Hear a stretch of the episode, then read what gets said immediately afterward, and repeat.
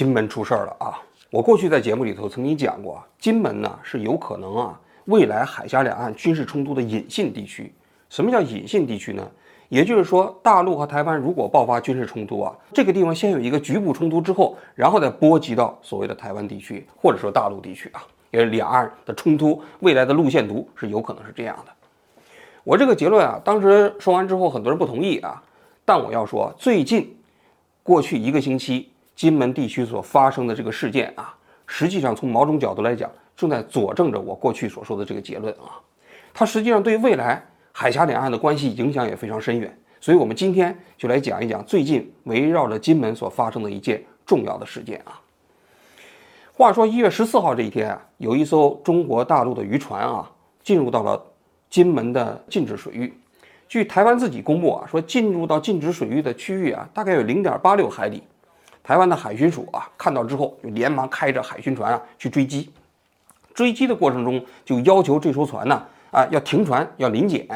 结果中国大陆这个渔船呢就蛇行开始逃跑。所谓蛇行就是这样急着拐弯的啊。结果呢蛇行蛇行的过程中，因为它是个快艇嘛，就自己就翻覆了。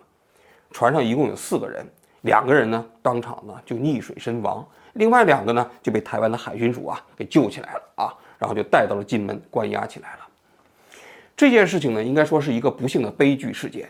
因为虽然说中国大陆的渔渔民啊、渔船啊进入到台湾的禁止水域啊，但是毕竟打鱼这个行为啊，它是一个经济行为。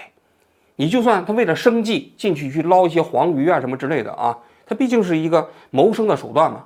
但是你台湾的海巡呢，在执法的过程中导致人员死亡，那这个呢，确确实实啊，不太符合比例原则。所以这个事情一发生，立刻引发了海峡两岸的这样的一个情绪激动啊。台湾很多网友就说：“他说死得好，台湾万岁！进入到我们台湾海域的这一律一律要把他们赶走。”甚至有人说：“其实对中国大陆的人呢，中国人呢不能客气。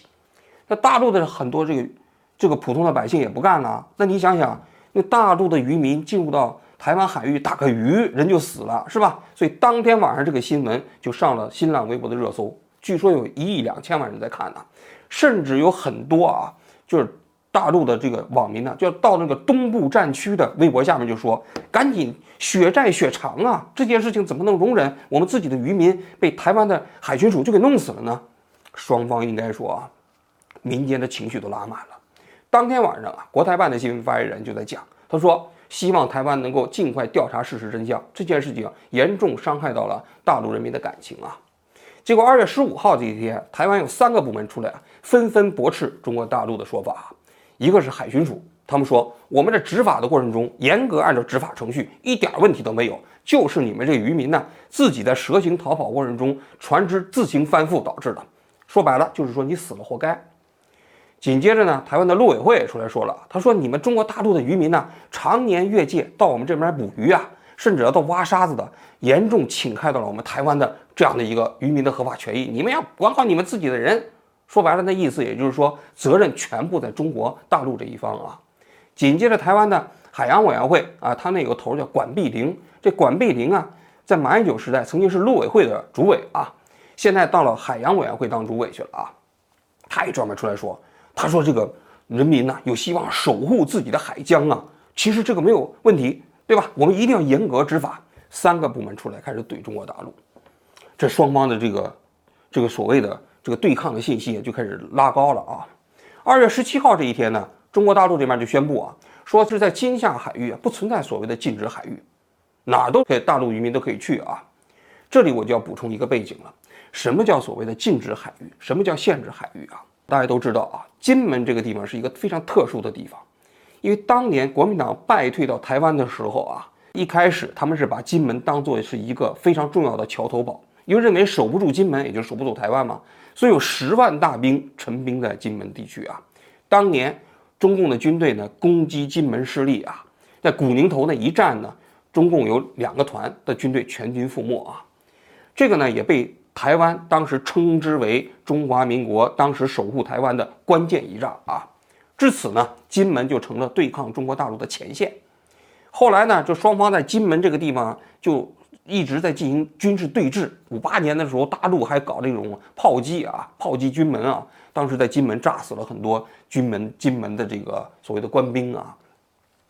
再后来啊，关于金门呢、马祖啊，这个包括乌丘啊这几个地区啊，其实大陆是有意的没有在进攻，因为后来在五十年代的时候，大陆先后解放了这个所谓的一江山岛，还有大陈岛。大陈岛当然是台湾一看守不住了，就自己撤了啊。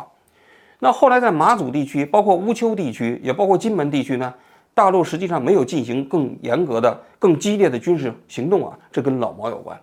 要说老毛这个人呢，这一辈子没干多少好事儿啊。但是在金门和马祖这一带的时候，他其实这个战略还是对的。他不希望金门这个地方被攻下来，甚至他据说啊，跟蒋介石之间实际上是有个默契的。就是让金门这个地方啊继续留在，哎，国民党的这个政权内部，那就使得什么呢？那就使得这个政权啊不是完完全全退到了台湾，而是呢，它还有一部分管辖着中国大陆的这样的一个区域。所以在中华民国的范围内有两个省，一个呢是台湾省，还有一个就叫福建省。福建省呢就管两个县，一个叫金门县，一个叫连江县。其中实际上它有个岛啊，这个岛叫乌丘，这乌丘是属于福建的。这个莆田的，但是因为它太小了，只有两个岛嘛，所以就划归为金门管理啊。这金门和马祖列岛啊，大家别看啊，这是两个地点，但其实岛是很多的。像马祖列岛一共三十六个岛啊，金门那一块呢，大大小小的也是有一二十个岛啊，所以整个这个区域啊，差不多占到了福建沿海啊这一海岸线的三分之一左右。那么双方犬牙交错啊，就形成了你中有我，我中有你的这样一个局面啊。在军事对峙时期啊，那国国民党当时守军就站在这个地方啊，一看着对面有船过来，哒哒哒哒哒，机枪就开始打了。但是大家都知道，八七年之后啊，这个双方就不打仗了，也就不也不炮击了啊。这个时候，大陆是希望能够和平解决台湾问题啊。那台湾这个时候呢，也也不攻击大陆了，双方呢就由军事对峙时期变成了一个和平对峙啊。那么，一九九二年的时候，李登辉在台上的时候呢，就修订了中华民国宪法，把中华民国的范围呢，主权范围分为自由地区和沦陷地区。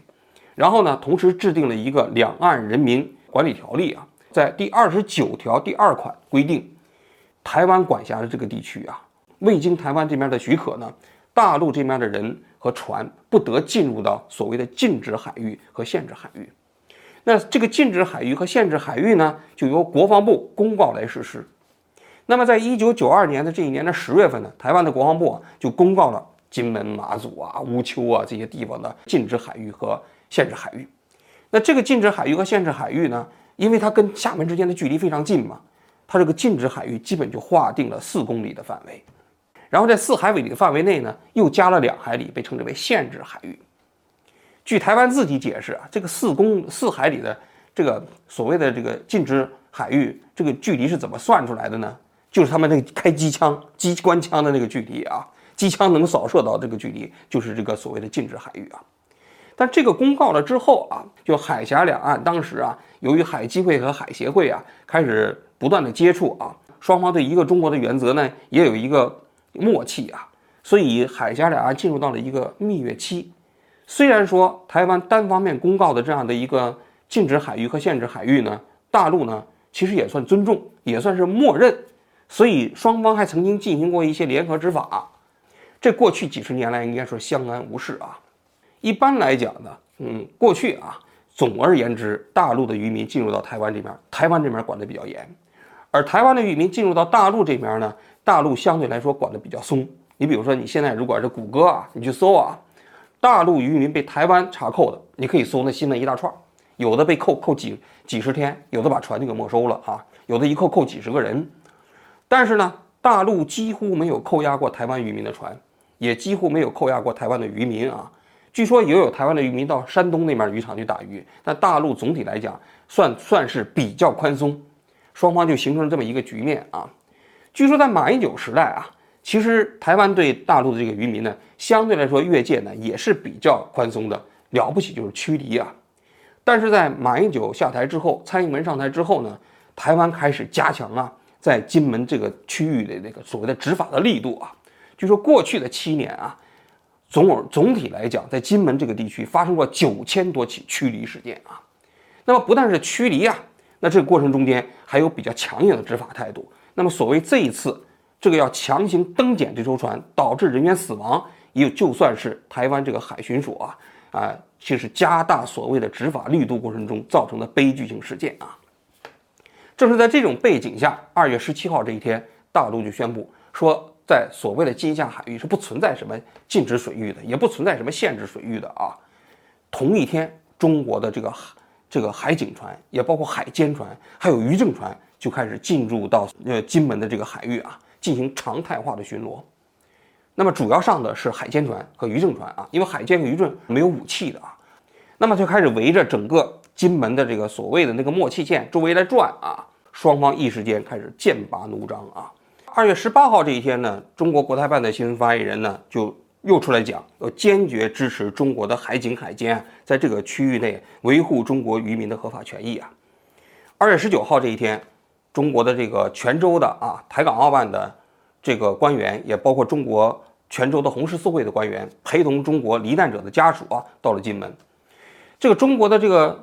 呃，台港澳的官员哈和台湾的这个海洋委员会的官员在现场啊，双方的这个言辞啊就充满了火药味儿。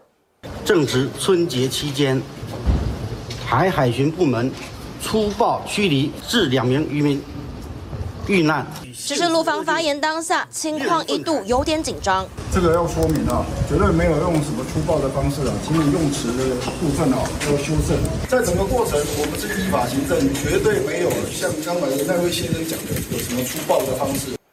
而且呢，当时中国的红十字会啊，就是派出的官员到了金门这个地方，拒绝签字。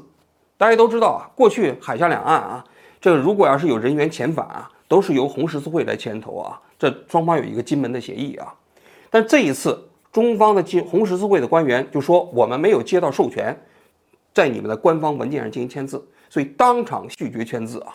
所以可以看到双方的这个火药味儿啊，确确实实已经非常高了啊。二月十九号这一天，台湾的一艘观光船，它呢就进入到了大陆的这个海域啊，中国的海警船马上叫停就登船临检，这个在过去是从来没有发生过的。而且在整个检查的过程中，持续了三十分钟，把当时啊，据说啊，这个观光船上的台湾游客都吓坏了。这艘出日号从水头码头出发绕一圈，过程大约一百分钟，会经过许多岛屿，还能看到厦门黄金海岸及金门大桥。不过带团领队就提到，过去从来没有被陆方盘查过，疑似就是这次的越船事件导致现在时机敏感。即便已经下船回到码头，旅客们仍然惊魂未定，很恐怖，很恐怖，很紧张，很怕回不了台湾。可能从大陆角度来讲是这么理解的：你既然要登船我的渔民，我的渔民不是进入到你的海域了吗？那你的这个观光船进入到大陆海域，那我也要登船临检。结果当时台湾的这个呃海洋委员会的主委管碧林就说了：“我们可以不要停留，好，可以不要停留，或者是可以就转弯，来避开他们的登检，这是我们的 SOP，而且第一时间赶快通知我们，我们会去驰援，我们的雷勤也会发现。这一次是我们发现的时候赶快过去的。结果很多那个台湾的那个渔民呢，包括观光业的人都说，那人家那是海警啊。”我们怎么可能去跑？那人家有武器的，那速度我们能比得了吗？那一艘好几船好几千吨的这个的一个当量，我们可能是几十吨、十吨的，怎么跑得了呢？啊，再说打打电话叫你们海警，你们海警什么时候来呀？等你们来的时候，黄瓜菜都凉了，是吧？所以双方的这样的一个冲突啊，在升级啊。嗯 整整个这件事情啊，还有一点哈，双方存在着重大的分歧，就是这一艘渔船到底是怎么翻船的？据台湾自己一开始讲，就是因为中国的渔民蛇行逃跑过程中间自行翻覆，台湾的海警啊一开始始终坚持这个说法啊，但是到了二月二十号，大陆这些渔民呢回去了，他们一回去之后，立刻就开始控诉台湾这个当时的海警啊执法过程中间存在严重的问题。我们也不想到他冲过来，要要么抵抵挡我们的船，我们也不知道。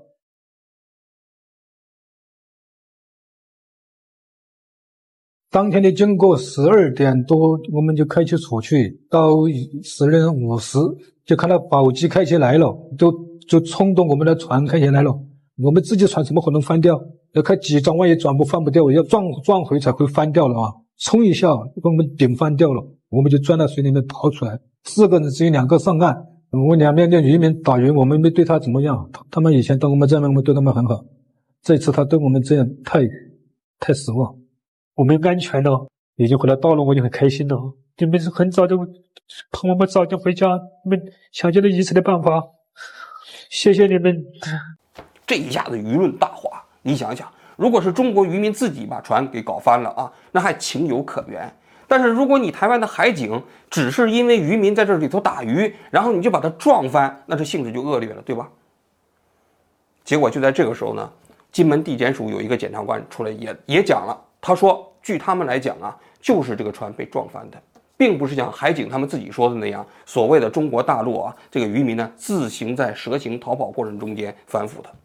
那么与此同时呢，这几天台湾的媒体也开始纷纷质疑啊，台湾的海警部门，说这个为什么这个船要蛇行逃跑呢？如果海巡追击他的话，他不应该加速逃跑吗？加速逃跑应该是直线跑啊，为什么要蛇行呢？那么这有两种可能，一种可能就是你准备开枪要打他，那这个时候呢，他要蛇行，对吧？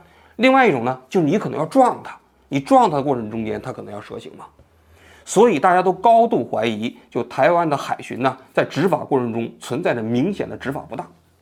结果这个时候又出了另外一件事情，就是按照台湾的规定，海巡在执行执法的过程中间应该全程录像。结果呢，海巡当时就出来说了，他说啊，由于当时救人呐非常紧张啊，我们没录像，我们这个船没有配这个自动录像的，甚至是手持的。结果这个在救人的过程中，因为非常着急，所以呢就没录像。结果很多台湾的媒体就质疑了，你这救人的船跟你这海监的船都不是一条船，明明两条船，那你为什么说你救人的过程中间你就不能录像了呢？哪来的道道理啊？这是第一。第二，虽然船上没有这个所谓的这个摄像机啊，但是按照台湾的这个法律规定啊，那每一个海巡署的这个那个工作人员身上应该派配那什么叫行政执法仪，大陆叫行政执法仪啊，就自动配一个摄像机。这个叫 SOP，那 SOP 呢？当时就有媒体问台湾的海巡说：“你的 SOP 呢？”那海巡呢说：“这个不便回答。”所以啊，现在台湾很多媒体人就高度怀疑，实际上就是在这个过程中间，海巡是有录像的，但是呢，这个录像的内容对他们极其不利，他们不敢公布。那至于是不是这样，那就只能等台湾的这种地检署、金门地检署来调查这件事情了。但是金门地检署呢，也受到了很多媒体的质疑。为什么呢？因为这件事情从二月十四号发生到二月十六号的时候，就已经送到了金门地检署处理了啊。但是金门地检署一开始处理也有问题，比如说这两个幸存的大陆渔民啊，到了金门地检署作为一个重要的证人，竟然没有做笔录。他们的解释是什么呢？说是口音听不懂，说是一个是四川的，一个是贵州的，所以呢就没做笔录。只是让他们说了一下，他们对台湾的处理程序没什么意见，就拉倒了。那很多人就不干了，这口音听不懂，你就不做笔录了。更何况那两个渔民回到大陆之后接受媒体采访的时候，那口音很难懂吗？并不是很难懂啊。你你菲律宾人到台湾去，你出了问题你都能做笔录。你中国大陆的说的都是中文，结果你说你做不了笔录，你骗谁呢？这第一点。第二点，虽然说没有录像。但是如果这两条船发生了碰撞的话，你总有一些物证嘛。那么这些物证，你从二月十六号开始到二月二十号这几天，你做了什么呢？没做呀，也没有进行调查呀。所以当时媒体问他们的时候，他们说既不能证明碰撞了，也不能证明没有碰撞。其实态度也略显敷衍。其实后来是有一个金门的检察官说是碰撞了，结果呢，台湾的海巡署出来才讲说，的确是在这个过程中间碰撞了。前后啊，说辞就完全不一致了，撒谎啊！所以啊，这件事情啊，在我看来啊，实际上台湾的这个海巡这个过程执法不当啊，应该说是有非常大的可能。就算中国大陆的渔民啊越界捕鱼啊，也不应该用碰撞的方式啊，把他们其实给撞翻之后导致人员伤亡。最新的消息是，这艘船的照片呢？视频呢也已经被公布了，就在那船的那个外侧啊，有非常长的刮痕。应该说，台湾的海巡呢撞击这艘渔船，导致这个渔船翻覆啊，因这种情况，呃，差不多已经被坐实了。这就是整个事件的来龙去脉啊。这件事情在我看来啊，台湾的所有的这些分析啊，其实都是流于表面。为什么呢？在我看来，这件事情最大的问题在哪儿呢？最大的问题是啊，金门、马祖啊，靠近大陆的离岛地区啊，台湾实际上只有行政管辖权，并不涉及到主权。因为台湾在一九九九年公布自己的海洋领海基线啊，啊，它实际上就没有公布金门、马祖地区。为什么呢？因为金门、马祖地区你公布你说在领海基线，你跟大陆就重合了，你就必须跟大陆谈。但是大陆和台湾之间现在还是一个敌对状态，双方也没法谈呢。所以最后台湾采取的措施就是说，金门、马祖地区啊，我就不画领海基线了，只是由国防部公告一个所谓的禁止区域和限制区域。但是你要记住了，这个禁止区域和限制区域，第一是单方面的，第二它不是领海。它只有行政管辖权，它依赖于双方的默契，依赖于中国大陆对台湾方面的这样的一种善意的这种所谓的尊重，也就是说这是一个默契线，它不是所谓的主权线。但是你可以看到了吗？这次事情出来之后，很多台湾的网友啊，我觉得非常这个激动啊，就认为好像在维护自己的海权。其实，在金门、厦门，这个包括马祖地区。这个地方，你说它的主权属于谁？金门地区之所以特殊啊，就是金门这个地方属于中华民国，不属于现在很多人台湾人认为的台湾。这是最大的问题。为什么我说金门是所谓的台海未来冲突的隐性地区？也就是说，如果台海冲突从金门开始发起的时候，你会发现，其实国际上是没有多少介入的理由的。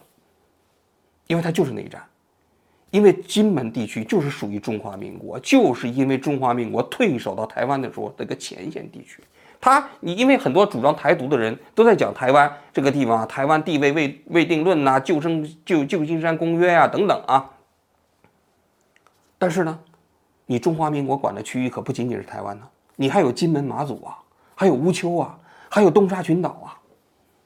那这个区域如果要是发生冲突，就一定属于当年的中华人民共和国和中华民国之间的冲突，它不是台湾和大陆之间的冲突，大家一定要搞清楚。所以这个地方如果要是冲突起来的话，它就属于内战，定义的话就是内战。如果是内战的话，大家可以想象一下，国际社会干预的法理基础何在呢？就非常非常低了，对吧？那么现在台湾实际上面临这样一个困境。就是如果金门发生冲突，你台湾管不管？你救不救？那么大家都知道，最近这个所谓的限制区域和禁止区域啊，大陆的海警、海监已经开始围着转了。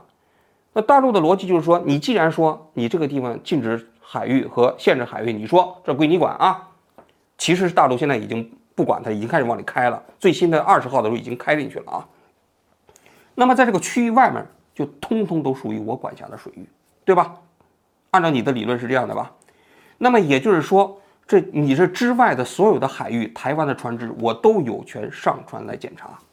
比如说，你台湾给金门的补给线、补给船、军方的补给船，那军方的补给船，大陆有权登船检查。那你要登船检查，你让不让检查？台湾你让不让检查？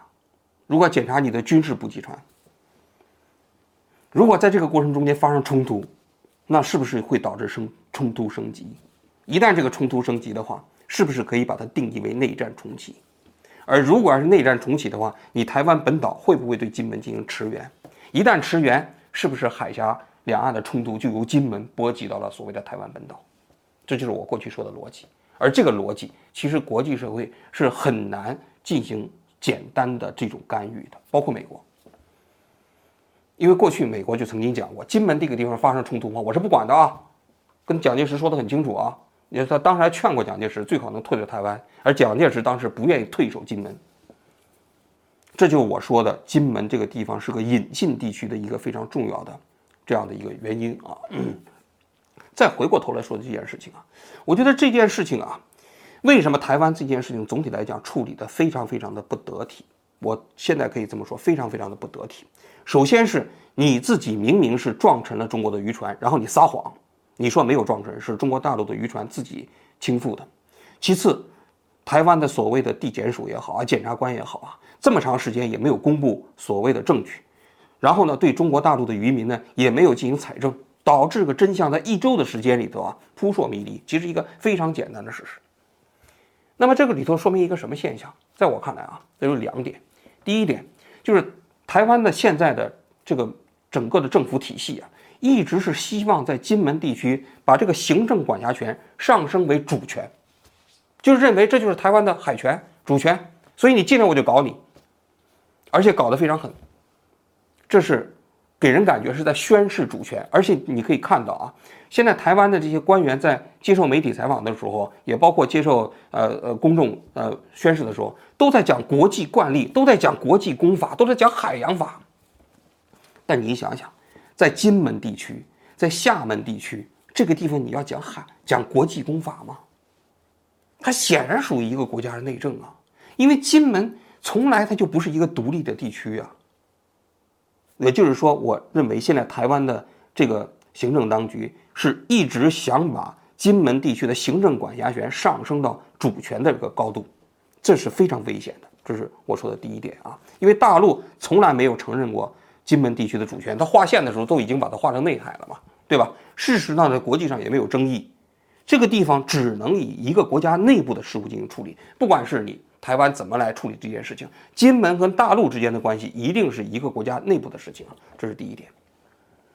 第二点，现在台湾在处理跟中国的事情的时候，明显存在着一种所谓的偏见。随着民进党政府这几年的去中国化啊，在我看来啊，就凡是所有涉及到中国的事物以及中国人的事情的时候啊。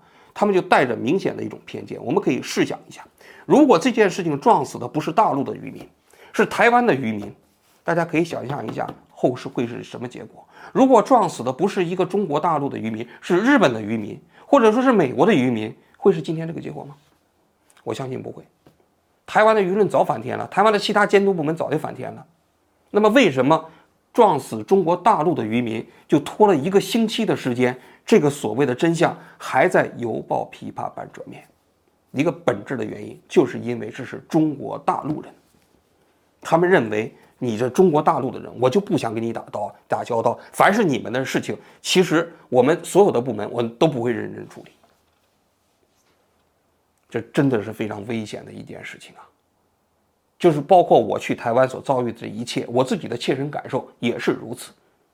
就是他这种针对大陆。以及大陆人的这种敌意啊，现在已经贯彻到了台湾的这个毛孔里、细胞里，而这是一个非常危险的信号。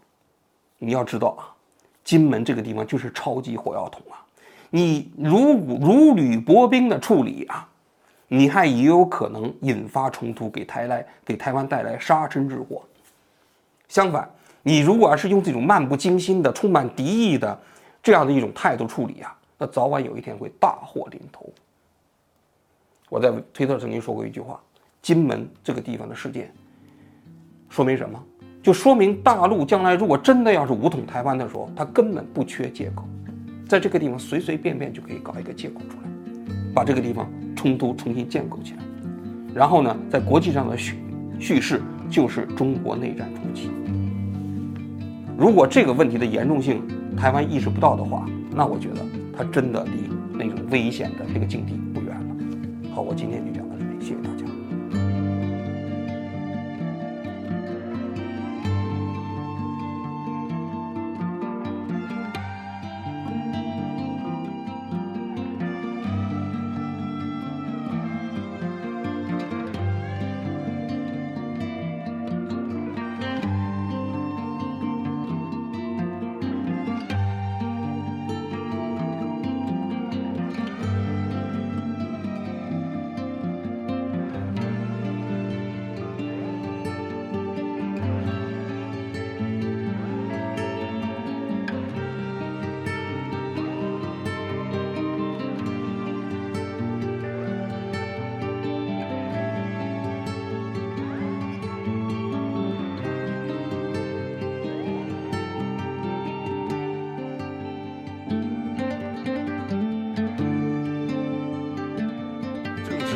节期间，台海巡部门粗暴驱离致两名渔民遇难。